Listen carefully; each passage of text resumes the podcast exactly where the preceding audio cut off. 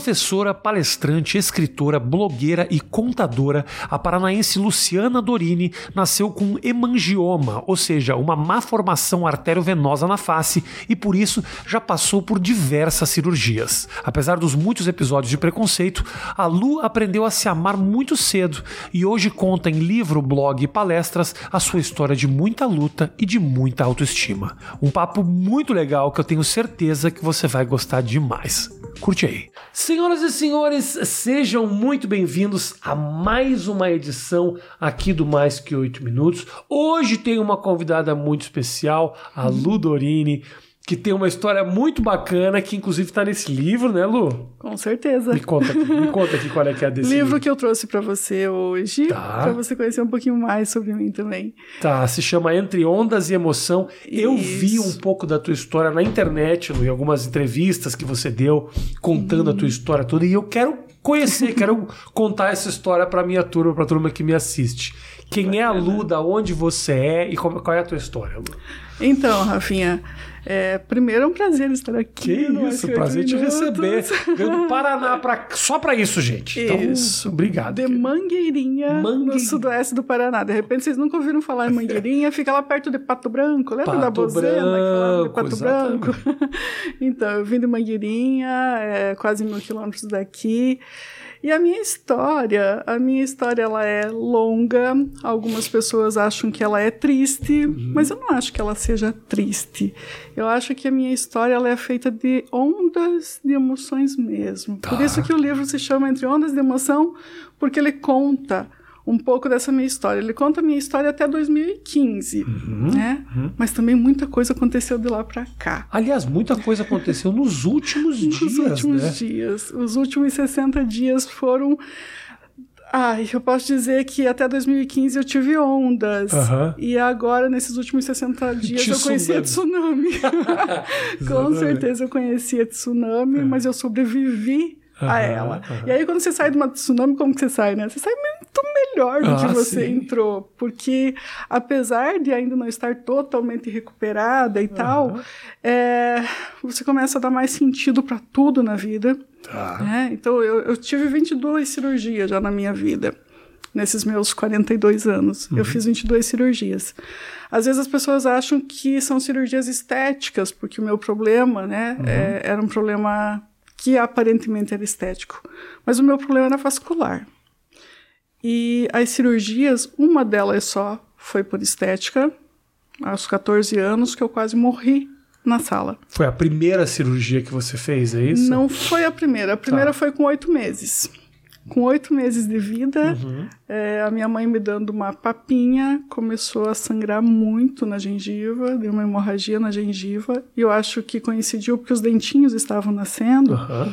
E como o meu problema é uma malformação arteriovenosa, essa malformação era uma manchinha que ninguém dava nada por ela, era inofensiva quando eu nasci, mas ela se enraizava na gengiva pela raiz dos dentes. Ela entrava na gengiva pela raiz dos dentes. E aí, quando começaram a nascer, estourou uma hemorragia. Entendi. É, fui para o hospital sem saber o que era, né? Eles fizeram uma cirurgia emergencial, é, pontearam toda a minha gengiva, que ela nunca mais foi normal. E aí, depois de algum tempo, aquilo começou a evoluir, começou a crescer um voluminho e tal. E sempre, toda a infância, os médicos dizendo: mãe, é hemangioma, não se preocupa que some. Com o tempo some, com o tempo some. O hemangioma é relativamente comum para criança, Isso, né? Isso, exatamente. Mas aí até eu quero deixar um alerta aqui, porque eu sei que muita gente vai, vai ouvir. É porque os hemangiomas, eles são tumores benignos, né? E dá lá na infância. Em quase 100% dos casos, eles regridem com o tempo. Uhum. Então, nasce com a criança e vai regredindo. Sim. Ou evolui até alguns meses e começa a regredir espontaneamente ou com ajuda de, de medicação. Existem medicações, até um colírio é uma medicação para certos hemangiomas. Porém, da mesma família do hemangioma, existem as malformações arteriovenosas, existem as manchas do porto e muitas outras síndromes. E o meu caso foi diagnosticado como um hemangioma, que na época lá a classificação era hemangioma cavernoso, que seria esse tumor benigno, uhum, uhum, né? Uhum. Que desapareceria com o tempo. Mas com o tempo ele não desapareceu. ele cresceu. Perfeito. E mesmo ele crescendo, é, aos 14 anos, né? O médico que me operou era um cirurgião plástico lá do Paraná, renomadíssimo. É, ele olhou para mim e ele disse: Não, isso aqui é facinho, é facinho. Isso aqui eu faço dois pontinhos no queixo. Tiro tudo. Sim. Né? E você sai daqui sem nada. Achou que fosse uma massa qualquer. É, aquele tumor benigno que não uhum. tinha problema nenhum, né? Mas mal sabia ele que aos 14 anos eu já não teria o hemangioma. Porque se fosse o hemangioma infantil, eu já claro, teria regredido. Claro, claro. Né? Mas ele não tinha essa, essa percepção à época.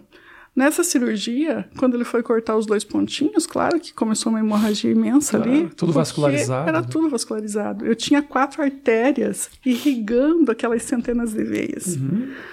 Naquela cirurgia, ao invés de dois pontos, ele deu 16 pontos. Ele cortou do meu queixo até a orelha aqui, para conseguir pra cauterizar, estancar, estancar né? aquela, aquela hemorragia que se deu. Naquela, naquela situação, então, é, eu acho que foi a primeira vez, assim, ou a vez que eu vi com mais nitidez o quanto a autoestima era importante para mim. Uhum. Porque em toda a minha infância, e, e, eu falo que eu aprendi isso no colo da minha mãe, do meu pai também, do meu irmão também, mas a minha mãe era aquela que estava ali todo dia junto. E, tá aqui, e que está aqui, tá inclusive, né? Está aqui. tá aqui. É, eu aprendi com ela que eu era linda como eu era né? Uhum. Ou então que eu era até mais linda por aí, ter um, um charminho ali, uhum, sabe? Que eu uhum. era linda como eu era, então eu sempre tive uma autoestima muito alta. E aprendi com meu pai, aprendi com meu irmão que eu era capaz de fazer o que eu quisesse fazer, que eu não era diferente de ninguém, que eu não era menos que ninguém. Sim. Então toda a minha infância foi assim, foi pautada nisso. Eu nunca me senti diferente por conta.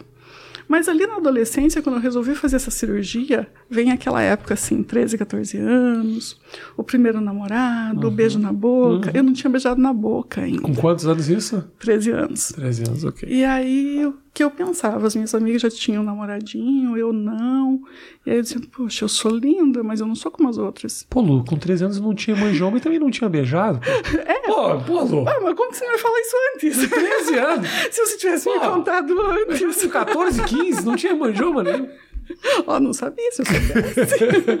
e aí? E aí acontece aquela coisa, né? Ah, eu acho que eu nunca vou beijar na boca porque eu tenho uma diferença, eu acho que eu nunca vou ter um namorado porque eu tenho uma diferença, e de repente aparece do céu esse médico, uhum. e eu resolvo fazer essa cirurgia. Porque o que todos nós queríamos, né, era acabar com aquele mangioma e tal. E, claro, eu sempre tive sangramentinhos uhum. na infância, sangramentinhos. Não eram tão pequenos assim, mas para mim, que já estava acostumada com eles, né, claro. pareciam coisas sem importância. Aí, quando eu vou fazer aquela cirurgia e descubro que eu não ia sair do hospital sem nada, eu só saí do hospital sem esperança de ter um uma solução uhum, para o meu caso. Uhum. Aí sim que eu vejo que a autoestima era totalmente é, imprescindível na minha vida. Porque quando eu saí dali sem esperança, o que aconteceu comigo naquele momento? Puxa, então eu não vou mais beijar na boca, então a vida acabou para mim, então eu vou ser assim sempre, eu vou ser diferente sempre, aquela coisa toda, vou me jogar no fundo de uma cama e chorar até morrer? Não, eu saí de lá e disse: bom, se ele vai me acompanhar, então que seja só uma companhia, né? Mas uhum. ele não vai atrapalhar a minha vida, de jeito nenhum. E eu usava o cabelo solto, porque meu era bem menorzinho, eu tinha mais cabelo também, né? Porque a gente sempre tem mais cabelo quando é mais novo, a né? Vida, a vida vai tinha, tirando. Né? É, eu tinha mais cabelo, aí eu deixava o cabelo solto assim pra dar uma disfarçadinha. Eu comecei a usar rabo de cavalo. Aqui eu tô com o cabelo preso, eu me gosto mais com o cabelo preso. Uhum. Comecei a usar rabão de cavalo com tudo à mostra. Senão eu não preciso esconder nada de ninguém. Eu sou linda como eu sou, eu sou perfeita como eu sou, eu vou viver como eu sou e vou viver bem. Inclusive, vou beijar na boca que eu quiser beijar. E foi isso que aconteceu. O primeiro beijo já foi com quem eu quis, né? E a minha vida simplesmente aconteceu, uhum. né? Dali, dali em diante. Uma adolescência normal, eu fazia ginástica olímpica, eu jogava voleibol, eu trabalhava, porque eu comecei a trabalhar com 13 anos, né? Eu trabalhava de dia, estudava à noite. Sim, vida normal, normal, normal. Até os 21 anos. Que aí aconteceu uma outra situação, de uma outra hemorragia.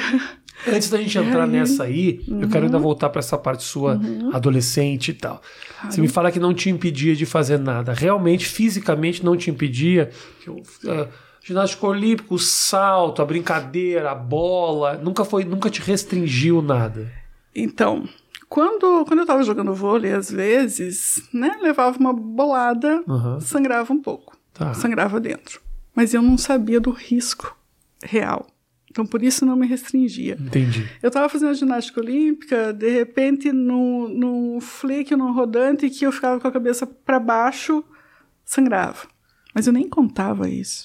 Eu nem contava que sangrava, porque se eu contasse, não ia me deixar fazer. Tá. Então, eu, eu não contava. Crianças não façam isso em casa, uhum. né? Contem tudo. Eu não, eu não contei, não me orgulho. Era um risco disso. muito grande. Era um risco grande que eu não sabia que, que existia. Mas eu digo que eu vivi assim, minha infância normal, sem deixar de fazer nada que eu gostava, porque também isso foi mérito da minha mãe, porque ela me ensinava assim, de pequenininha, né? Ah, essas brincadeiras de correr, de subir em árvore, e, né, aquela coisa de jogar caçador, que bate a bola no outro e tal. Minha mãe dizia, nossa, essas brincadeiras aí são de menino. Uhum, uhum. Né? Ela dizia, menininha delicadinha, que nem você não, não gosta disso, né? Menininha delicada brinca de escola, de... Boneca, sei não, lá. Não, boneca nunca brinquei. nunca foi o meu forte. Mas escolinha, escritório e tal, né? As meninas brincam assim.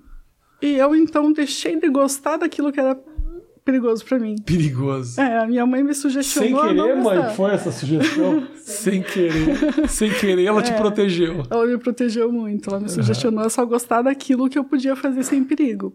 Mas aí, quando veio ginástica olímpica, quando veio voleibol, nem eles mesmos eu acho que pensavam que seria tão, tão arriscado, né? E nesse momento ali, adolescente e criança, tinha um olhar diferente das outras crianças, dos pais, alguma coisa que aconteceu em algum momento? Nunca. Nunca. Você sabe que hoje eu penso, hoje eu vejo as situações de bullying, principalmente quando eu estou palestrando em escolas para adolescente e tal.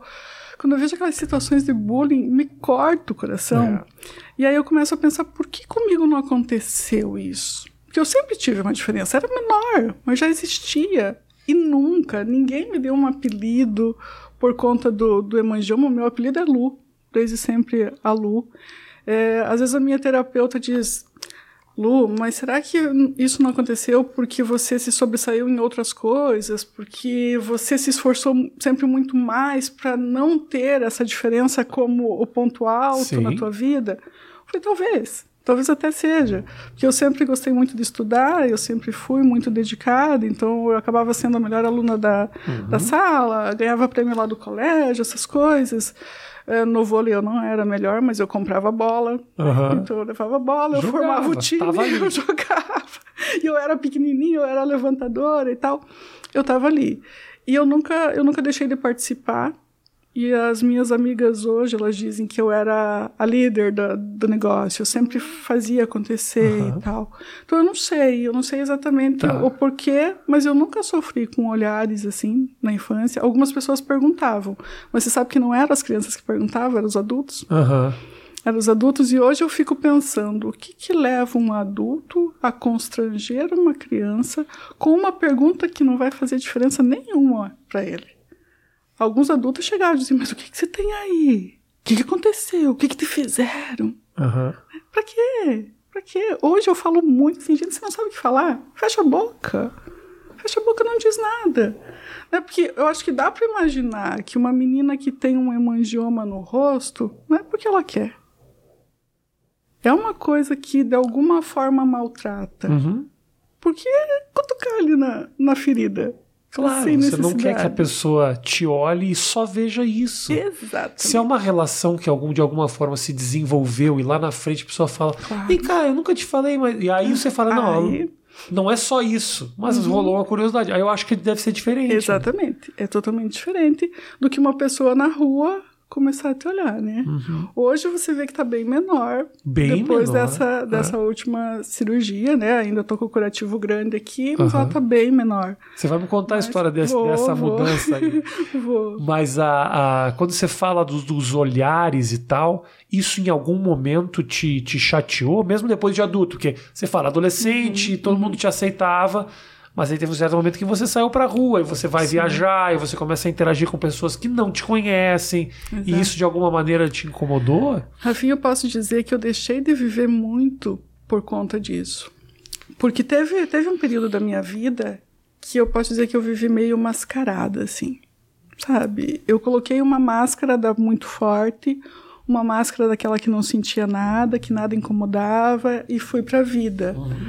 Mas tinha muita coisa que me incomodava. Porque eu, a malformação ali, e eu chamava de hemangioma porque era esse o diagnóstico, que é uma coisa mais, mais simples para as pessoas entenderem. Mas a malformação ali, ela foi crescendo, né, e era vermelha, era muito grande, então chamava a atenção da, das pessoas. E eu acabei deixando de viajar muito, deixando de ir para lugares que não me conheciam, eu acabei deixando de muita festa infantil. Uhum para não ter que encarar Sim. as crianças daí. É, e eu, eu acabei reduzindo a minha vida ao trabalho. Aí eu trabalhava, eu sou contadora, a minha, a minha profissão é dentro da contabilidade, sou contadora pública lá na Câmara de Mangueirinha. Uhum. Mas eu, eu acabei ficando uma época que eu trabalhava em duas prefeituras e em duas faculdades ao mesmo tempo porque eu era contadora durante o dia, professora de contabilidade você durante a noite. Ocupou total, né? Eu me ocupei total do trabalho. E aí você pode dizer, tá, mas e daí lá na sala de aula, você não tinha centenas de alunos? Eu tinha centenas de alunos, mas parece que lá era o meu lugar. Uhum. E aí lá eu estava como a professora que, que dominava aquele conteúdo né? E claro que eu não falava só de contabilidade, porque eu sempre gostei muito de falar de emoções, eu sempre gostei muito de ter proximidade com as pessoas, mas lá era o meu território, lá eu não lembrava que eu tinha uma diferença ou que eu tinha um problema de saúde.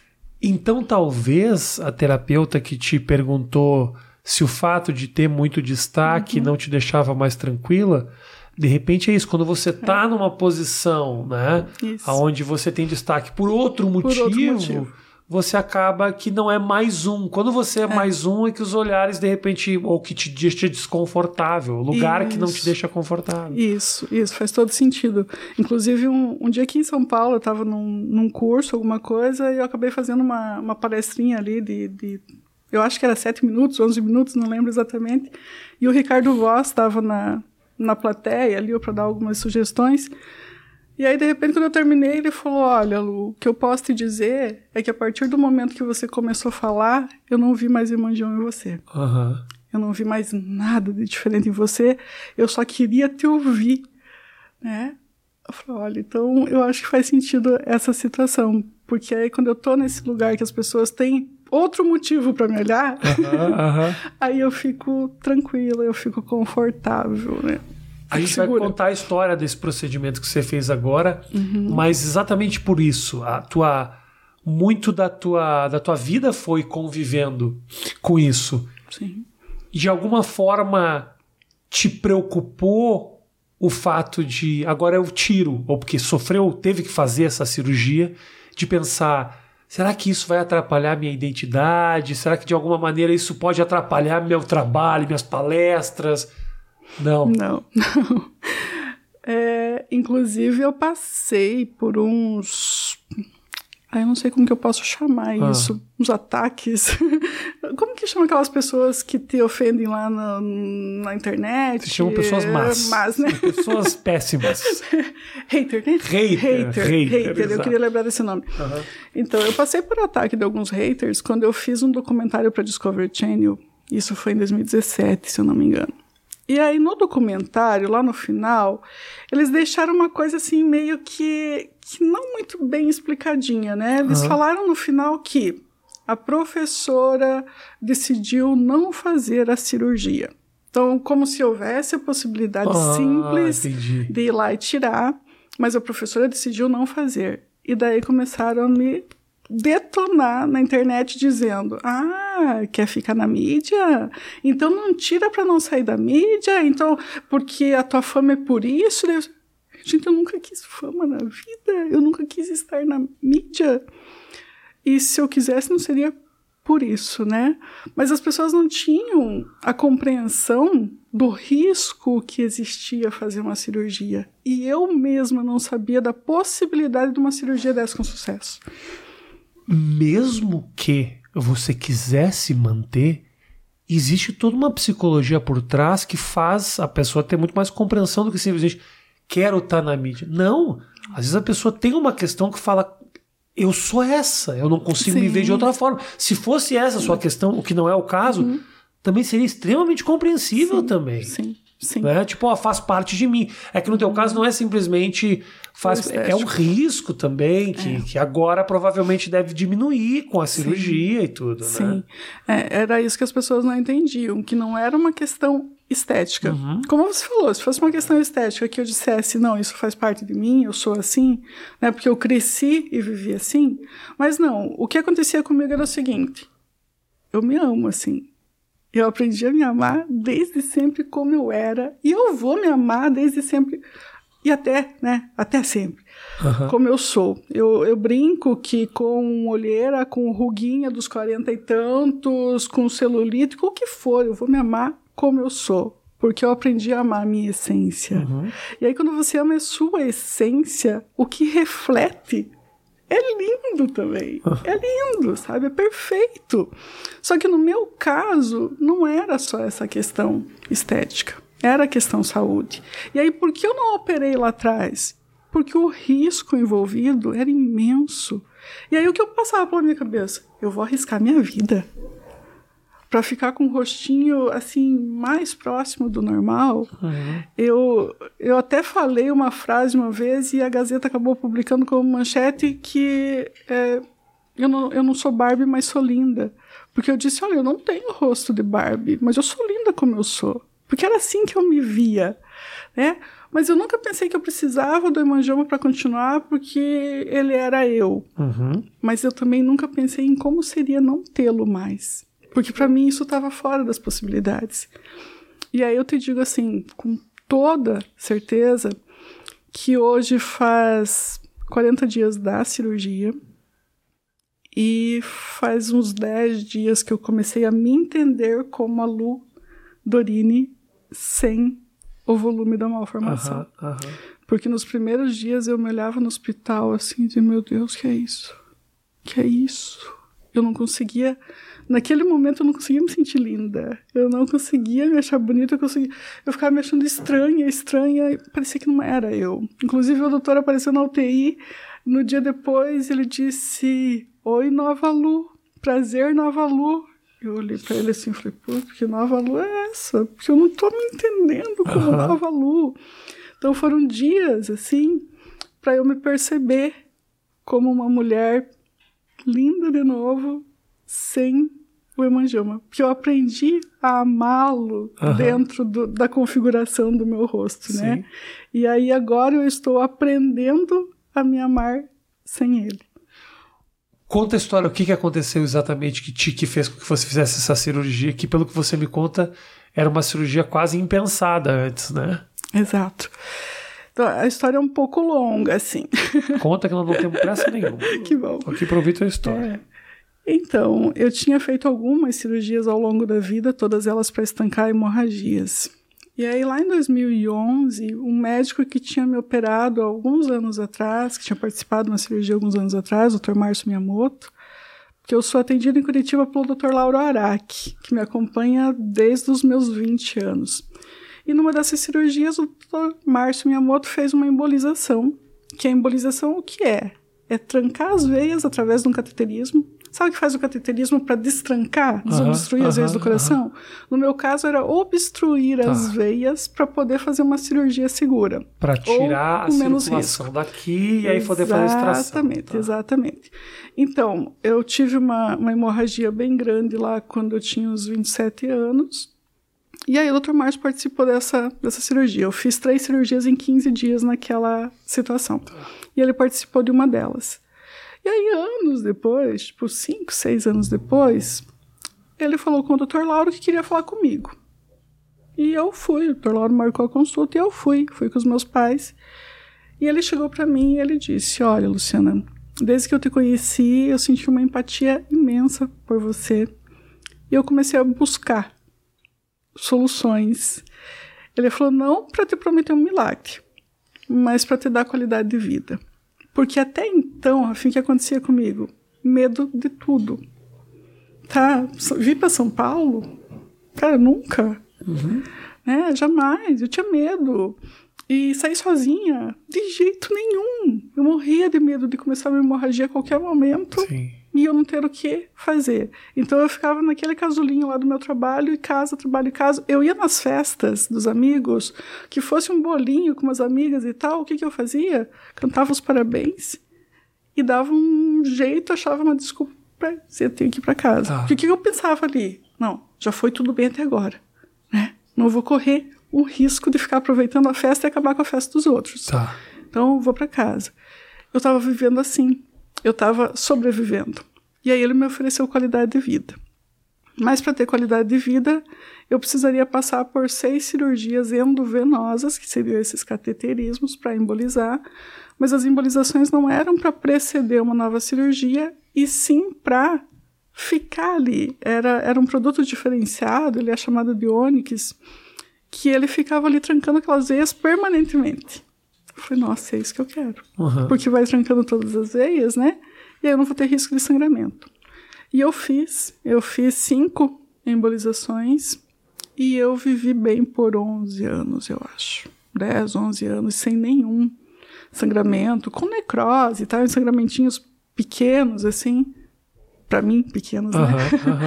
Mas assim, que não me tiraram é, a qualidade de vida. Aí eu viajei Nordeste inteiro, aí eu viajei Serra Gaúcha, aí eu viajei Europa, aí, aí eu vivi.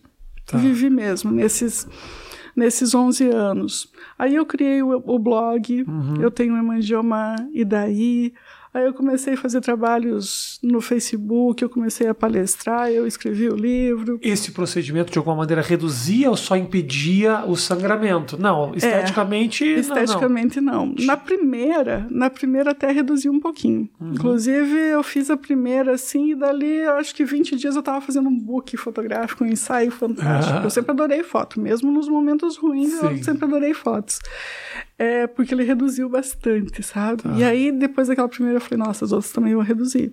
Mas não, Mas não. as outras não reduziram, até aumentou um pouco. Uhum. Porque aí ficava a veia mais o produto embolizante, Sim, né? Show. Mais o agente.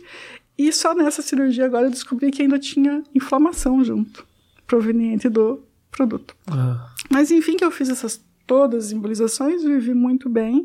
Até que no ano passado, em, em, novembro, a gente precisou fazer mais uma, porque ele começou a crescer nessa parte do lábio. E aí ia começar a prejudicar né, a, a fala, alguma coisa, então vamos fazer mais uma. E foi quando eu fiz essa última que os problemas começaram. Desencadearam, né? Porque iam começar de uma forma ou de outra. Eu fiz essa cirurgia em novembro, foi muito bem, correu tudo muito bem. Fiz um ensaio fotográfico dez dias depois, eu uhum. acho que eu tava ótima. E aí, de repente, começou a dar muita dor na gengiva, muita dor, muita dor, muita dor. E começou a sangrar de novo. Então, tipo, 11 anos depois, Sim. eu começo a ter aquele vilão, né? Aquele pânico do vermelho, que eu até, eu até escrevo no livro sobre isso. Começou a sangrar, uns sangramentos pequenos, depois os sangramentos começaram a ficar mais importantes porque começou a sair ônix pela gengiva. Aquele é produto, é produto. produto. É. Começou a sair pela gengiva, então abriu a gengiva, começou a sair, ficou horrível e desesperador. Eu internei duas vezes nesse num período de seis meses ali por conta disso. E aí, quando estava tudo tranquilinho, perto da Páscoa agora, eu falei, bom, melhorou com muita oração. Eu sou muito, muito, muito, tenho muita fé. Eu sou católica, eu tenho muita fé em Nossa Senhora, muita fé em uhum. São José. E ali eu rezando, rezando, rezando, rezando, rezando. Melhorou internamente. E de repente eu tive um sangramento por fora. Mas assim, eu tava me maquiando para ir visitar umas amigas à tarde numa cidade vizinha. E do nada deu um jato de sangue no espelho. E é jato. E não foi é o primeiro coisinha... sangramento externo? Já não, havia, já tinha tá. sangrado, mas tinha sido uma vez tá. só. Externo. Não com essa força. Aquela vez foi com mais força, que foi uma outra cirurgia que eu tive que fazer tá. lá atrás. Mas essa vez, assim, foi totalmente inesperado, né? Porque eu achava que externamente nunca mais ia acontecer nada. E aí deu aquele sangramento, eu fui para Pato Branco, fui no médico, ele falou, olha, Lu, né, acho que vai ter que fazer alguma coisa aí. Mas ele parou parou, né? Só de comprimir, ele parou. Aí quando eu voltei para Curitiba, meu médico disse, olha, vamos fazer uma outra embolização com uma escleroterapia e tal para pegar esses vasos aqui. Falei, tá, tem que fazer, vamos fazer. Claro que você não gosta de ouvir que você tem que fazer uma outra cirurgia seis meses depois de ter feito uma, né? Imagina. Mas foi, tem que fazer, vamos fazer, vamos encarar. Uma semana depois eu estava em Curitiba sozinha, e eu gosto muito de dirigir, então eu fui dirigindo lá os 400 quilômetros, fui para Curitiba, fiz algum, alguns trabalhos, né? Eu tinha compromisso de trabalho, fiquei lá. Sozinha você viaja? Sim. Hoje sim. Eu adoro. eu adoro viajar. Mas mesmo nesse momento com a possibilidade de de repente dar alguma. É, mas o que, que eu pensava? Eu pensava que podia sangrar aquele pouquinho daquele jato que eu colocava uma tolinha tá. ali e chegava no local mais próximo, né? Falei, o que acontecer pode ser isso, né? Nada, nada tá. além disso. Perfeito. Fiquei em Curitiba e lá em Curitiba um amigo me fala de uma outra médica que ele tinha conhecido. Aí fui conhecer essa médica e essa médica me fala dessa equipe de São Paulo. Ela falou: Olha, Lu, eu acho que para você agora não seria interessante fazer mais uma embolização. Tinha que fazer uma coisa maior. Fala com o Dr. Francisco e tal, que ele tem uma equipe que só faz isso em São Paulo. Aí eu descobri que tinha uma clínica aqui que só tratava malformação artério venosa ou malformações vasculares, que é o meu caso. Aí eu fiz uma consulta, uma videochamada com ele, e ele disse: Olha, eu vou ver teus exames e tal, mas eu vou te passar para o Dr. Dove Goldenberg, que é o cirurgião plástico que trabalha conosco, e ele faz 20 anos que ele trata anomalias vasculares. Os dois são membros do Conselho Internacional de, de Anomalia Vascular. Teu caso para eles deve ser assim, uma loucura, tipo. É, eu acho que sim. E aí, quando ele falou do Dr. Dove Goldenberg, eu falei, nossa, o Dr. Dove Goldenberg eu já tinha feito live com ele. Ele tinha me encontrado no Instagram, nós tínhamos combinado um café no aeroporto. No dia que eu estava chegando, ele estava saindo em Curitiba. Né, então eu já conhecia eu sabia do que se tratava. Eu já tinha passado muito paciente para o Dr. Dove, mas eu nunca tinha chegado como paciente porque eu, eu pensava que não tinha como fazer alguma coisa por mim. Ou que se eu fosse tentar, eu ia morrer na sala. Né? Mas aí naquele momento eu falei, não, tudo conspirou tão a favor, eu falei a Deus colocando o dedinho para fazer tudo certo. Uhum. Eu falei, então eu tenho que consultar com eles, eu não vou fazer essa cirurgia aqui em Curitiba, eu vou ver com eles antes. E aí marquei tudo, estava tudo organizado para eu vir para São Paulo fazer a consulta, tá. né, para ver o que nós faríamos. E eu viria na quinta-feira. Na quarta-feira eu iria para Curitiba sozinha de carro para embarcar para cá. E na terça-feira eu estava trabalhando na, na Câmara. Eu estava, inclusive, no celular e eu senti as minhas pernas esquentarem. Quando eu olhei, eu estava menstruada no dia ainda, nossa, né? Esquentou, uhum. que aconteceu alguma coisa. Quando eu olhei, aquele lugarzinho que tinha sangrado tinha feito uma crostinha. Aquela crostinha tinha soltado uhum. e era um jato de sangue. É, eu só posso comparar aquele jato de sangue como quando você vai fazer xixi. Você está muito apertado e você faz xixi. Jura? Com é com força? pressão e, e não é fininho. Era, era grosso, assim, uhum. era, era espesso. Na hora eu tentei colocar a mão para tentar segurar e eu lembro que eu cheguei na porta da minha sala, já tinha uma colega na frente, um colega do lado e eu disse eu tô morrendo. Porque foi o que eu senti. Eu tô morrendo. E vai ser difícil falar isso porque eu não falei sobre isso ainda. Ah, é, e aí eles vieram com toalhas e tal, mas as toalhas não seguravam. Uhum. Era muita não continha, coisa. Era muita coisa. Aí me levaram para o Hospital Mangueirinha. Mas a nossa cidade é bem pequena, é uma cidade de 17 mil habitantes. Eu fui tratada como uma princesa, mas nós não tínhamos recursos. Então o que eles fizeram lá foi fazer um curativo compressivo. Depois eu te mostro uma foto. Uhum. Foi um capacete um capacete inteiro. Ele fez aquele curativo compressivo. Foram cinco, seis enfermeiras em volta e o médico. E aí me encaminharam para Pato Branco, aonde eu tenho acompanhamento de um vascular incrível que é o Eduardo Guedes. O pai e o filho, os dois me, me atendeu. Eu era paciente do pai, agora eu sou paciente do, do filho. E eu fui encaminhada para lá. Fui de ambulância, minha mãe foi comigo. Quando eu cheguei lá, e já chegou meu pai, meu irmão, os tios, todo mundo lá, e eu só sabia fazer me despedir de todo mundo. Porque para mim era uma coisa assim, já vivi o que eu precisava, talvez eu já tenha cumprido a minha missão, e é na, e tá na hora, né? Tá na hora do ir. Eu sei que todo mundo tem uma hora e para mim talvez fosse aquela. Quer dizer, talvez não, eu tinha certeza que era aquela hora. Alguém tinha te dito isso ou não? Uh, não. Tá. Era uma coisa que eu tava sentindo, né? Okay. Sentindo. Porque eu já passei por muitas hemorragias. Muitas, eu não sei contar quantas. Mas naquele tipo, nada nem próximo, nem próximo. Eu passei por aquilo, aí quando o meu médico chegou, ele examinou e tal, ele falou, olha Lu, vamos... Ele mudou um pouco o curativo para eu poder respirar. O curativo vinha daqui e cobria minha boca, tudo. Ele falou, vamos mudar um pouquinho para dar uma, uma desafogada só, né? E vamos ficar em observação, vamos ver até a tarde como vai e tal. Falei, tá. Mas quando ele me falou, vamos deixar sem. Não vamos comer nada agora, né? Não vamos tomar nada agora e tal. Falei, aham, você quer que eu fique em jejum, né? Porque alguma coisa pode acontecer aí. Eu falei, tudo bem.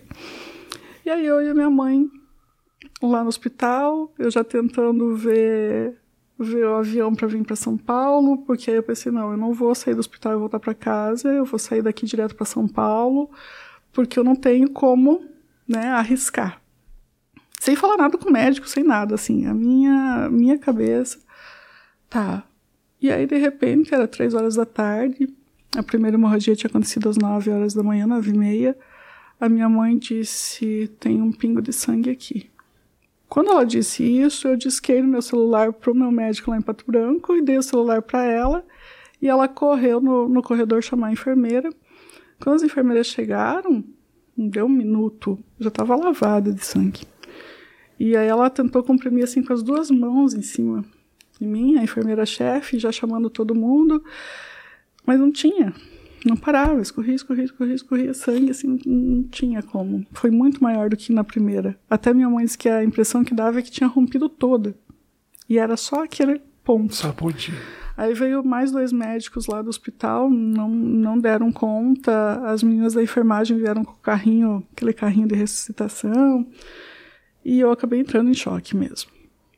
Aí quando o meu médico chegou, que é o vascular, o Eduardo, ele chegou e você vê que eu não chamo ele de doutor porque ele é muito jovem. Uhum. eu acho que ele fez 35, 36 anos esses dias, ele é muito jovem. E quando ele chegou, ele conseguiu estancar com a mão, assim, trancar ali no, no lugar certo, né? E já pediu sangue, já pediu sala de cirurgia e me levou correndo para a sala de cirurgia. Ali também eu já me despedi de todo mundo mais uma vez. Nossa. É, meu pai e meu irmão chegaram correndo.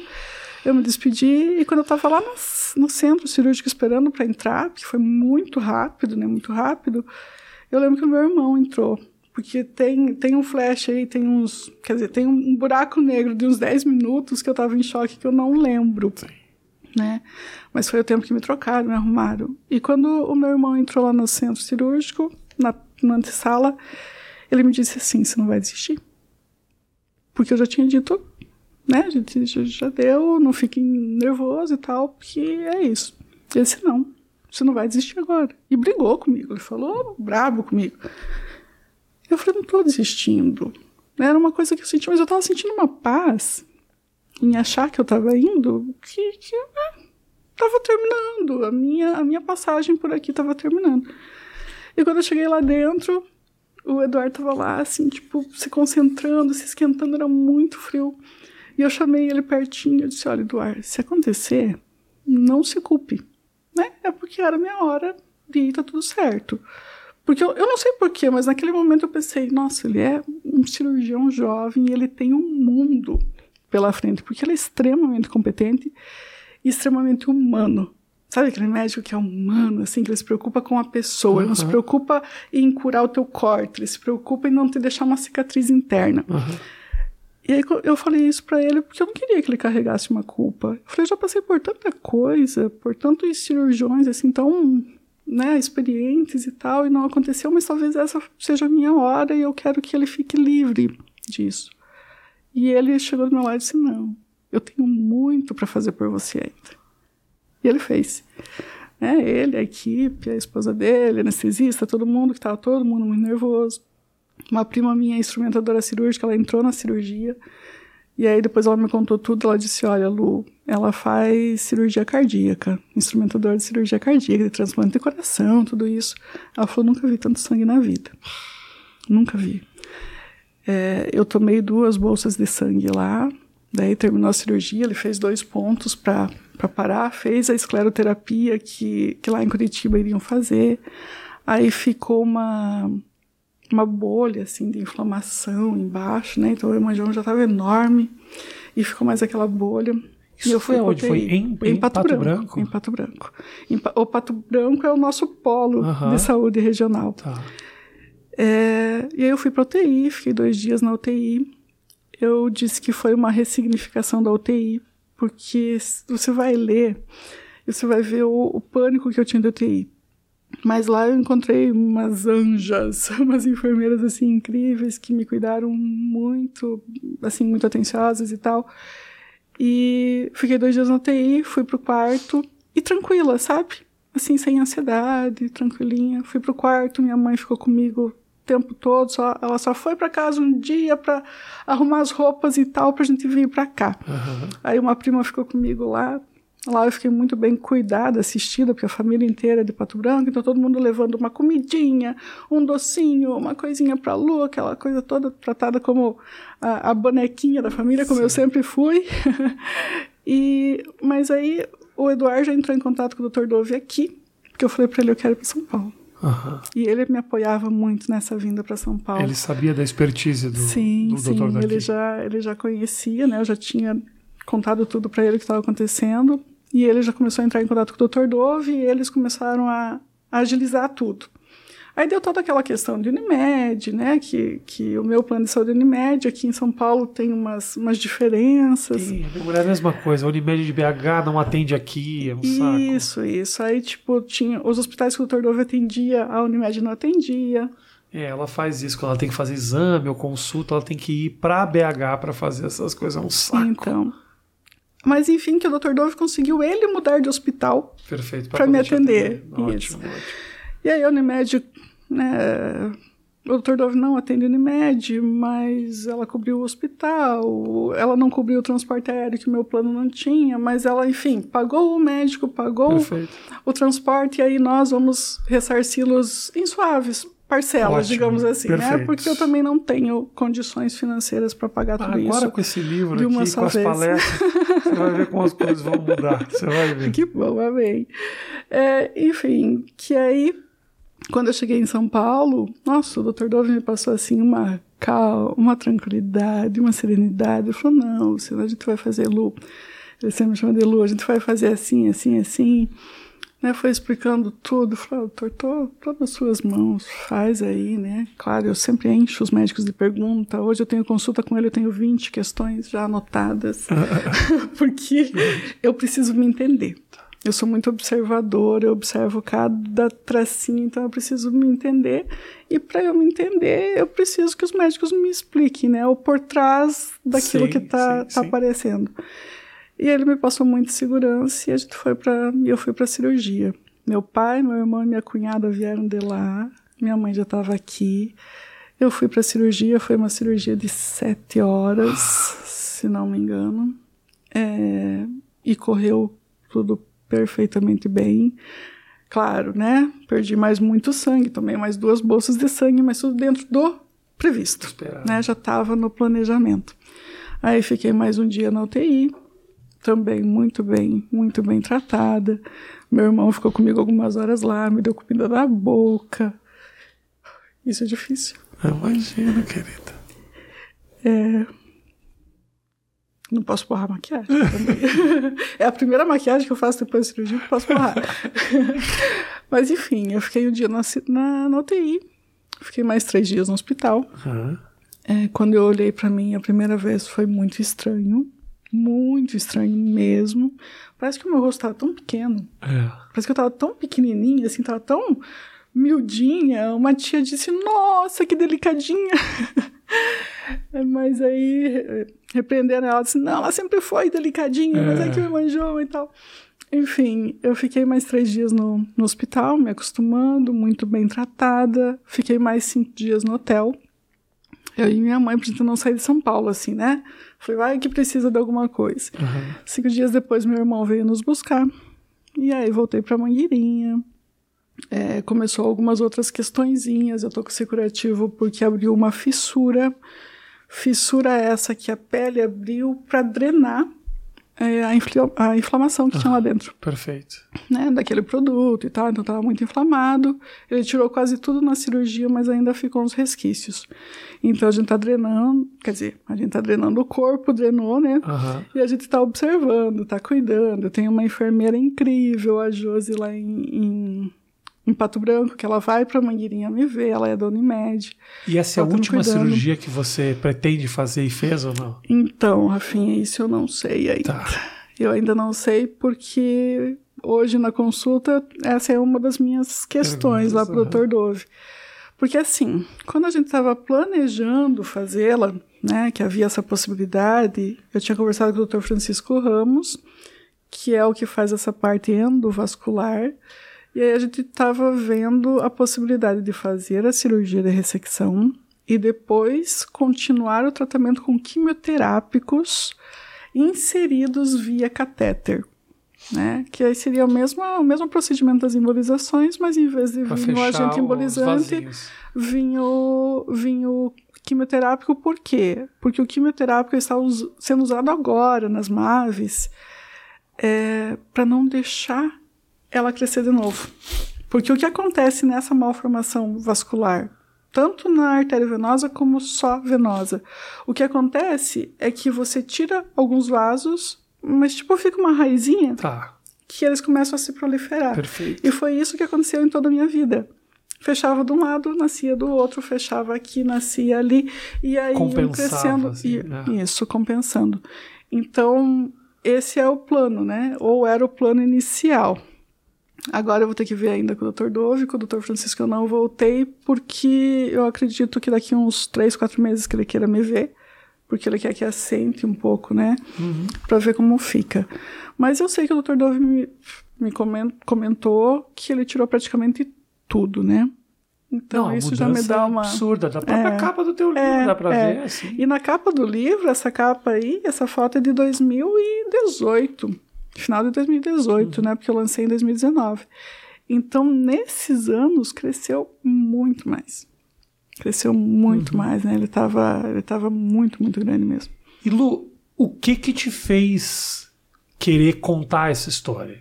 Fazer o livro, vir uhum. aqui, é, eu vi uma entrevista ou outra sua lá no Paraná. O que que te fez querer ir a público contar a, teu, a tua história? Rafinha, sendo o mais sincero possível, eu não gostava que falassem do hemangioma. Eu não falava sobre hemangioma. E em todas as cirurgias, quando alguém chegava para me visitar e perguntava, Lu, tá doendo? Não. Lu, mas como que tá? Tem, tem problema? Não. Lu, você tem problema quando falam, quando olham? Não. Tranquilo, normal. Porque eu tinha aquela impressão de que se eu falasse que putz, além de ter a diferença, dói. Coitada dessa pessoa, ela já tem essa diferença, ainda dói. Ai, que dozinho, que peninha. Eu não queria pena. Tá. Porque eu acho que o sentimento pior do mundo é pena. Tá? Tem a raiva, mas não tem a pena. Porque com a raiva você lida melhor do que com a pena. Sim. E eu não queria que as pessoas tivessem pena de mim. Então, e também não queria preocupar né, os que me amam, Quem tá de verdade, né? redor, né? né? Aqueles eu não queria preocupar de jeito nenhum. Então era mais fácil dizer que não doía, que eu não sofria, com os olhares que eu não sofria, com as perguntas, né, descabidas. Mas aí depois que eu fiz todas aquelas embolizações, eu estava ainda num pós-operatório muito doloroso. Era a minha última embolização lá em 2014, 2015, março de 2015. E uma mãe me mandou mensagem, uma mãe de Saudade do Iguaçu, que era uma cidade que eu morei, próxima lá. Ela me mandou mensagem porque a filha foi diagnosticada com hemangioma. E ela estava desesperada. E alguém falou para ela: Olha, mas hemangioma é aquilo que a Lu tem. A Lu, que foi contadora da prefeitura aqui, ela tem uma vida normal. Fale com ela. E aí eu fui falar com ela. Eu fiquei umas duas horas no Facebook com ela, é, no Messenger. E aí eu expliquei tudo para ela. Olha, procura tal médico, procura tal especialista, faz isso, faz aquilo. E o mais que eu disse foi: tua filha vai ser feliz. Porque eu sou. Ela vai poder fazer o que ela quiser da vida, porque eu faço o que eu quero da vida. Então não se preocupa. Eu falei, só incentiva ela, mostra para ela que ela é linda como ela é, que ela pode fazer tudo o que ela quiser. E ela vai ser a pessoa, a mulher. E ela ficou, ficou leve, né? Ela ficou leve. Assim, ela falou, nossa, agora eu tô bem, isso aqui. E a criança tinha quatro anos. Aí depois que aconteceu aquilo, eu falei, poxa vida, se eu fiz isso com uma pessoa que me conhece ou que tem um amigo que me conhece, eu tenho que fazer isso por mais pessoas. Porque nesses meus 40 e poucos anos, e lá na época eu tinha 35, 36, em todos os meus anos eu pesquisei sobre, eu fui atrás. E não tinha internet como tem hoje, Sim. né? A minha primeira pesquisa muito mais acessível hoje. foi num livro de medicina do pai de um amigo, né, para saber o que, que era esse tal de hemangioma que eu tinha. Então eu sempre pesquisei, eu sempre fui atrás, e aí eu tenho uma, uma gama aí de, de amigos, de médicos que me acompanharam que eu posso indicar. Eu falei, eu vou criar um blog para poder passar essas informações. Mas para ser bem sincera, eu nunca tinha nem acompanhado um blog, eu sabia que existia. Tá. Aí eu fui lá no Google uma tarde chuvosa e disse como criar um blog, né? E aí lá apareceu alguns... Que ano isso era? 2015. 2015, tá. E eu criei um blog. Eu tenho o Emangioma e daí, que hoje eu já nem estou mais alimentando, porque agora é Instagram, blá, blá, blá, uhum. os blogs meio que ficaram. E daí no blog eu coloquei todas as informações científicas, passei para alguns médicos darem uma uma olhada antes de eu publicar, para um advogado também dar uma olhada antes de eu publicar, amigos, né? Para ver se eu não estava fazendo nenhuma besteira. Uhum. E aí eu falei, bom, mas não adianta só eu passar informação científica aqui, eu preciso contar minha história para que as pessoas vejam que elas não precisam se esconder, para que os pais saibam que elas não precisam esconder os filhos, principalmente, para que os colegas saibam que devem respeitar, para que os professores saibam como lidar. E aí eu comecei a contar minha história no blog, por capítulos. Aí eu pensei, eu faço um capítulo cada cirurgia, né? Mas quando eu comecei a escrever, eu vi que a minha vida não era só cirurgia. Tinha tanta coisa boa claro, na minha vida. Claro, claro. Tinha muita coisa boa na minha vida. Eu era professor, eu era nome de turma, eu era homenageada aqui, homenageada ali. Eu tinha tanto amigo, eu tinha tanta festa, eu tinha tanto namorado, eu tinha tanta coisa para contar. E aí eu comecei a contar meio que a minha vida inteira.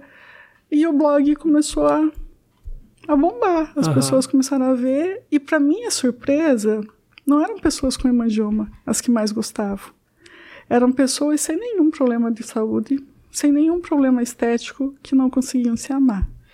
É que a tua história ela não é especificamente para quem tem esse não. problema. A tua história ela é inspiradora. É por isso que eu te trouxe aquilo. Não é especificamente pelo problema pelo em problema. si. É sim, porque é realmente muito inspirador para quem tem qualquer questão. E, obviamente, quem passou por você, pelo que você passou e ainda passa, e se ama do jeito que você se ama, não tenha dúvida de que é um exemplo para todo mundo que tem lá um pezinho atrás por qualquer coisa. Quer dizer, é muita é. coisa é muito, é muito além do, do, do problema em do si. Do problema em si. Aí foi isso que eu descobri. Então, aí, quando eu comecei a contar a minha história ali no blog, eu comecei a abrir cadeados dentro de mim, né? Comecei a abrir. É, porque escrever, às vezes, é, é terapêutico. É terapêutico. Eu disse, eu fiz uma terapia sem saber que essa terapia existia, porque eu nunca tinha ido numa psicóloga, eu nunca tinha feito terapia. Eu comecei a escrever, eu chorei muito, eu chorei rios para escrever o blog, né? Cada, cada capítulo da minha história. Mas assim, não era um choro de tristeza, era um choro emocionado de, de contar vitórias, né? Quantas vitórias eu tive na vida. E aí depois do blog começaram a me chamar para palestrar. Né? Uma professora me chamou para ir lá palestrar para os alunos dela. Os alunos dela contaram para os outros alunos do colégio. Dois dias depois eu estava lá palestrando para o colégio inteiro, uhum. porque aí todo mundo queria ouvir a história da Lu. Eu fui tremendo na primeira. Eu deixei minha mãe presa dentro do carro. Eu disse, não sai, porque se a mãe estiver lá, eu não vou conseguir falar sem chorar. Uhum. Porque aí eu vou começar a chorar, olhar para a mãe e vou chorar, não vai dar. Porque eu tinha escrito, mas eu nunca tinha falado, né? Hoje são mais de 180 palestras já, já realizadas, então fica um pouquinho mais fácil é, de falar é. sobre, né? E aí depois veio o desafio do livro. Uma amiga me falou, Lu, tá na hora de sair da telinha aí do blog e ir para as páginas de um, Sim, de um livro. No primeiro momento eu disse, ah, eu acho que eu não tenho condições para tanto. Mas eu nunca fui assim de dizer, não, eu não consigo. não, pode ser difícil. Deixa eu tentar primeiro para saber se eu não consigo, né? Eu acho que tudo que eu tentei, eu dei um jeitinho de, de fazer. E aí eu comecei, escrevi 50 páginas, mandei para uma amiga e ela achou o máximo. E aí comecei a. Quer dizer, terminei o livro, né? Em segredo. Porque quando eu disse, bom, já que eu vou escrever, eu vou escrever para presentear meus pais e meu irmão porque são as pessoas que, que sempre estiveram comigo lá desde o primeiro, né? É, ao longo do tempo, muitas pessoas vieram agregando aí a minha vida, mas eles estão comigo desde sempre. E aí, quando eu terminei o livro, eu mandei para a editora, depois dele publicadinho, foi que eu contei para os meus pais, que eu entreguei o livro de presente para os meus pais e para o meu irmão. E aí fizemos o, o lançamento. Então, tudo começou por conta daquela mãe que me procurou e por conta dessa missão que eu encontrei. Você ainda tem contato com essa pessoa? Nunca mais tive contato com ela. Nunca mais mesmo. Olha, é. agora que você falou. É uma pessoa importante. Tá lá Super no Facebook. Importante, Provavelmente se você mandar uma mensagem, tá lá. Pois é, eu fui, eu fui. A minha conta foi meio que bloqueada no Facebook. Eu não ah, sei o que é? aconteceu, eu tô sem senha faz meses já. Seria Mas eu, eu tenho como. Você não sabe como. É. Eu, se você acha que eu, de alguma maneira, te ajudei. Te ajudei, isso me ajudou como, muito como mais. Você me, me ajudou muito mais, com certeza.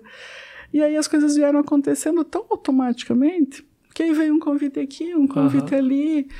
E quando começou a pandemia, porque as minhas palestras eram totalmente gratuitas, eu fazia por, por missão mesmo. Mas aí as pessoas começaram a me dizer, Lu, não, mas você tem que se dedicar a isso para você poder cumprir mesmo a tua missão. Então você tem que começar a cobrar, você tem que monetizar aí para você poder claro. né, cumprir a tua missão. Quando começou a pandemia, eu tinha feito a primeira palestra paga. E aí começou a pandemia, tá. tinha uma agenda lá, tivemos que cancelar tudo. E aí eu falei, não, não, não é o momento, não é para ser, vamos devagar. E talvez não fosse mesmo, né? Porque eu ia ter que passar por mais esses uhum, tinha mais momentos coisa aí uhum. da minha vida, mais momentos difíceis para superar e aí estando nesse meu trabalho, né, nessa minha condição de, de contadora, ficaria mais fácil, né, de conciliar. Então eu estou conciliando. Mas quem sabe, eu ainda penso em em não só contar a minha história, eu acabei me especializando em psicologia positiva nesse meio tempo para poder dar, uma, dar um respaldo maior para as pessoas. O que, que, é psicologia positiva? Psicologia positiva é uma coisa, Rafinha, que eu não ah. conhecia, mas que ela me trouxe até aqui, desde criança. A psicologia positiva nada mais é que não focar no problema, mas no que tem de bom. Então, normalmente, a psicologia clínica, quando você entra numa clínica, quando você entra numa, numa terapia, as pessoas te perguntam o que, que não está muito legal, né? O que você vê aqui? Sim. O que você está sentindo de ruim? O que, te aperta o peito? O que, que tá, né? Aquelas coisas normais, assim. A psicologia positiva, não. Ela quer descobrir não as tuas fraquezas, mas as tuas forças e potencializá-las. Aham, perfeito. Então, eu acho que foi isso que a minha mãe, meu pai e meu irmão fizeram comigo desde sempre, né? Porque eles nunca focaram no hemangioma, vamos tratá-lo. Né? Mas focar naquilo que eu tinha de bom, vamos fortalecê-lo. Perfeito. Né? Então a psicologia positiva é nessa. Ela descobre as tuas forças, ela potencializa as tuas forças, porque quando você potencializa as tuas forças, ela funciona como um ganchinho assim. Ela vai puxando aquilo que você não tem de tão bom uhum. e vai levantando também.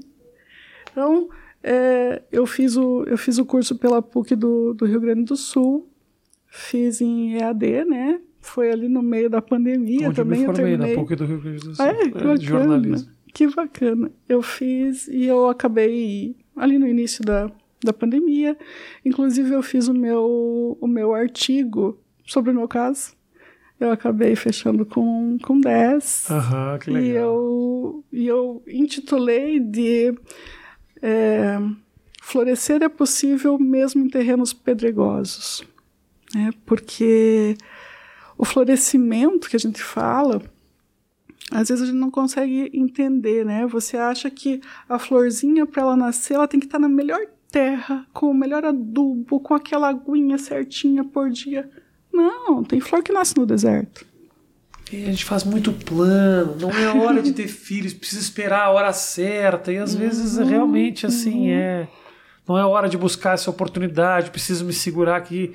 E é, realmente, é. às vezes a vida mostra que não existe hora certa para as coisas. Exatamente. E a psicologia positiva, ela diz que o florescimento, o florescimento ela não depende do externo. Claro que as variáveis externas, elas acabam de alguma forma, né, alterando os teus planos. Mas o que importa mesmo para o florescimento é o que você tem dentro. São as tuas forças. Então você pega ali, quando você tem otimismo, quando você tem autoestima, quando você tem autodeterminação. Confiança, né? Alegria, é. tudo isso te levanta. É muito difícil as coisas de alguma coisa Magicamente as coisas acontecem. Exatamente. É muito difícil as coisas derrubarem. Quando você tem emoções positivas, quando você tem relacionamentos positivos, quando você tem pessoas boas perto de você, é muito difícil as ondas te derrubarem. Ou se as ondas te derrubarem, como já chegaram a me derrubar, mas como que funciona a onda? Ela te leva para baixo, mas ela te puxa para cima de novo, não é? Uhum. E é assim. E como eu escrevi para ti ali na dedicatória, eu Aqui, acredito que. As maiores ondas forjam os melhores marinheiros. Jamais fuja delas. Ah, eu, sou, é. eu sou muito dessa psicologia. Eu acredito que, que a vida é assim, né?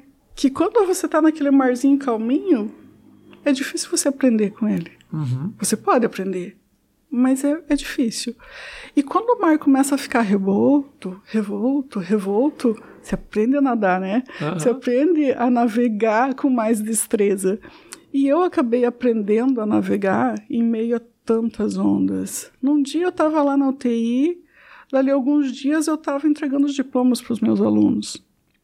Tá? E um dia eu estava lá em Pato Branco quase morrendo, no outro dia eu tô aqui com o Rafinha Bastos gravando um podcast. Que eu acho muito pior do que estar tá no hospital, se você quer saber. Logo eu. Mas eu entendo tá perfeitamente. Ótimo tudo isso. Tá eu acho ótimo. que a. Não, o nome do teu livro, que é Entre Ondas de Emoção, é, é, é muito claro assim, essa metáfora que você faz e que é muito interessante, que nunca a vida ela é o né? Ela é absolutamente tudo está sob controle. Não. E a gente precisa entender isso. Acho que a gente está vi, a gente tá vivendo essa, esse momento da, da existência aonde a gente quer que tudo dê certo o tempo inteiro e acha que às vezes as coisas que dão errado é culpa da gente, é, não é culpa da gente. É. Mas a verdade é que dá certo, dá errado, às vezes é uma percepção muito individual também. É tipo, olha, se faz Exato. sentido, né? Uhum. Faz sentido olhar isso como um grande problema.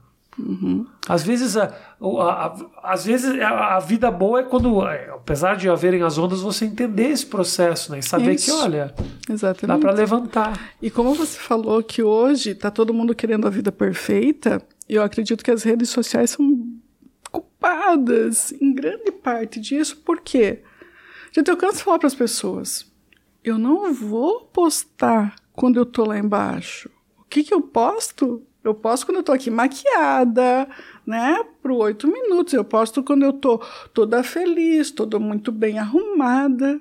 Ou eu posto não quando eu tô brigando com meu marido, mas quando eu tô abraçadinha, uhum. né? Recebendo flores no dia dos namorados. Eu posto não quando eu não consigo pagar o boleto, mas quando eu tô com meu carro novo lá na garagem. Sim. E aí o que acontece com as pessoas? Elas dão uma olhada naquilo e elas não estão seguindo certos influencers para se inspirar, mas elas estão seguindo para se comparar. E inspiração e comparação tem uma diferença imensa, porque eu posso me inspirar em você e querer galgar os degraus para chegar o mais próximo possível do que eu admiro em você. Mas quando eu começo a me comparar com você, o que acontece? Você tem mais dinheiro que eu. É frustrante. E né? aí é frustrante eu saber que a minha conta bancária não tem os mesmos dígitos que a tua. Aí eu começo a me comparar lá com uma modelo internacional, e aí eu vou dizer, poxa, não, o hemojama agora ficou menor, mas eu ainda não sou que nem ela. Aí eu sou feia. As mulheres têm muito mais disso do que os homens. Os homens se comparam mais na parte material. Os caras também a frustração dos é, caras que querem é. um barco, que querem sim, um carro sim. importado. Dessa é parte material, né? É menor, às vezes é até menor assim, uhum. sabe? É, é mais nessa parte material. Mas a mulher tá muito nessa parte do corpo, sabe?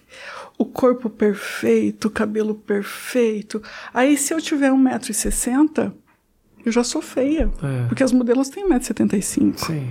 Se eu tiver manequim 42, Deus me livre. É. Porque o manequim certo é o 36, 38.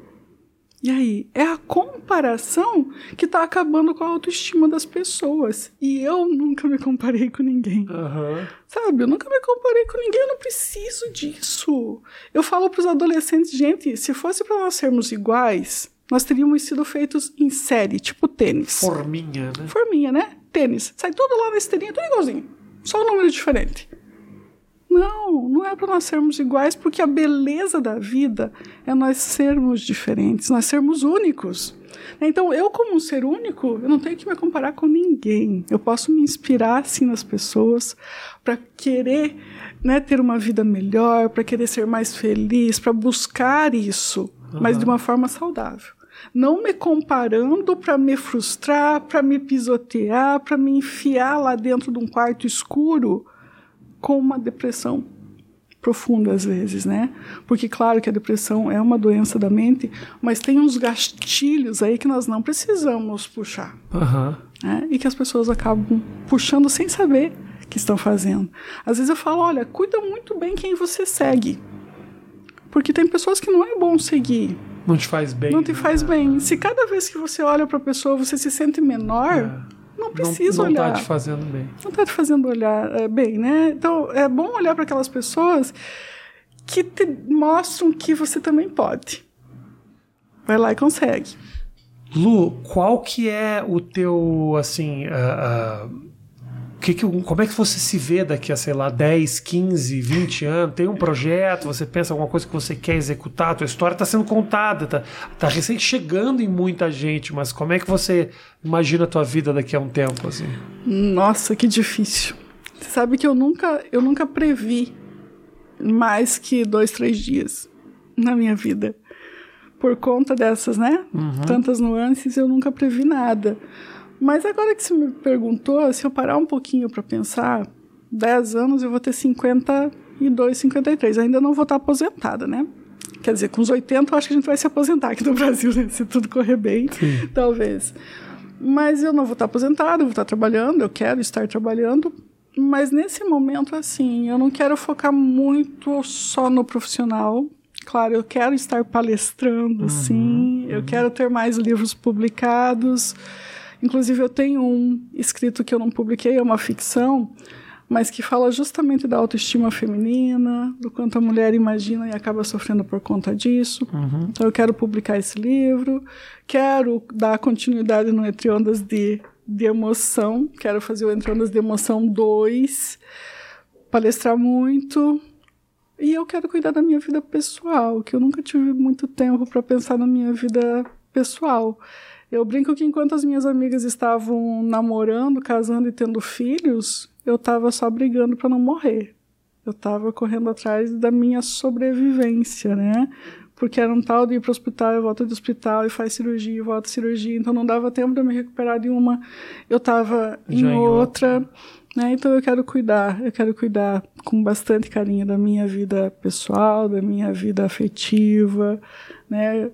Com, é, com, seguir construindo mais amizades e cuidando das, das antigas, que eu tenho amigos aí que me acompanham na vida inteira. Eu acredito que é isso, eu acho que isso é o melhor. Assim, da parte material, hoje não tem alguma coisa que eu diga eu quero. Uhum. Eu quero ter um carro melhor, ou eu quero. Não, meu carro me leva para onde eu, eu quero ir. Eu né? A minha casa é, é, confortável. Eu moro com os meus pais. Uhum. Mas é, né? a nossa casa é muito confortável, eu estou muito tranquila. Então, assim, quero continuar no meu trabalho lá também, que eu gosto muito de, de trabalhar no trabalho. Eu acho que eu sou muito é, importante, como todos os funcionários públicos são. Às vezes a gente é taxado, né? Por alguns, uhum, todos são uhum. taxados, uhum. mas eu acho que a gente faz um trabalho muito bom para a comunidade. Eu quero continuar com isso, eu gosto disso. Meu pai é contador, meu irmão também foi contador, está um pouco na família. E assim, viver leve, sabe? O que eu mais peço para Deus nesse momento é que eu tenha uma vida de paz, assim. Aquela vida sem medo. Porque até então eu tinha parado um tempo, né? E daí voltou esse medo. Mas até então eu dormia com medo, eu acordava com medo, eu comia com medo, eu escovava os dentes com medo, eu lavava o cabelo com medo. Eu estava lavando o cabelo no salão, porque eu não tinha coragem de deixar a água rolar no meu rosto. Né? Até agora eu não posso deixar rolar no meu rosto por conta do, do curativo. Então, se eu for pegar uma listinha que eu fiz, até foi sugestão de uma amiga e do marido dela, uma amiga aqui de São Paulo, a Fê. Ela disse: Lu, faz uma listinha daquilo que você quer depois da cirurgia. Eu não tinha feito cirurgia ainda, ela foi me visitar no hospital. Eu falei, mas eu não sei o que eu quero, não pensei nisso. Ela disse, então pensa. E aí o marido dela disse, foca. Foca, você não consegue dormir à noite, foca naquilo que você quer fazer depois da cirurgia, né? Eu falei, o que, que eu quero fazer sem a, a malformação? Aí eu comecei a ver coisas tão pequenas, Rafinha, para vocês, uhum. que para mim é tão grande. Tipo, a primeira coisa que eu falei, eu quero fazer massagem de cúbito dorsal. Porque eu nunca pude fazer massagem nas costas, assim, Sim. porque eu não podia ficar com o rosto lá no lugarzinho. Perfeito. Né? Eu tinha que ficar de lado, eu tinha que ficar sentada. Então não é a mesma coisa. Aí se eu quero tomar banho de frente pro chuveiro. Porque eu tomo banho de costas pro chuveiro para não deixar a água quente rolar ali. Tá. Nossa, deve ser incrível tomar banho de frente pro chuveiro, deixar a água rolar no rosto, uhum. assim, sem medo. Então são coisas tão pequenas que eu quero. E não é só daqui 10 anos, né? Mas que eu quero fazer daqui a alguns dias, quando, quando a fissura cicatrizar. São coisas muito pequenas, mas que eu acho que vão me dar tanta paz e tanta felicidade que você não faz ideia. Então, e eu acredito, assim, que não só para mim, mas que a felicidade mora nos detalhes. Sabe? Eu quero poder namorar tranquila se o namorado tiver com barba, por exemplo. Que eu nunca pude beijar na boca quando tava com barba. Foi isso que impediu, inclusive, o nosso romance durante muitos anos. Pois é. Porque eu já tenho pois barba é. desde os 15, então. Então, foi isso. Então, sabe, sabe, aquelas eu coisinhas? Entendo, claro. Aquelas coisinhas bem assim, pequenas. Perfeito, que parece, e... parece pequeno. Parece pequeno. Parece pequeno para quem ouve uma pessoa que quer simplesmente uhum. tomar banho de frente pro chuveiro. Mas é. para você é uma conquista é absurda. uma conquista. Então são coisinhas assim que, que eu creio que, até eu falando isso, de repente as pessoas começam a analisar tantas coisas boas que elas têm na vida, mas elas colocam assim que elas vão ser felizes quando atingir o topo lá na empresa, ou que elas vão ser felizes quando o filho estiver fazendo medicina na federal, ou quando comprar o carro ou quando que comprar sempre o carro quis, que né? sempre quis, mas daí ela vai comprar o carro, vai querer o barco. É muito mas... difícil o ser humano entender e valorizar o que tem, principalmente nesse universo onde o tempo inteiro uhum. esfregam o que você não tem na sua cara. É difícil, Exato. claro. Exato. Exato. Mas quando a pessoa começa a olhar para ela sem comparação, fica fácil ser uhum. feliz. Uhum. Porque como é, parece clichê, gente, mas a felicidade está no caminho, sim, não está no destino. Porque qual que é o teu destino? Qual é o meu destino? Nós não sabemos o destino.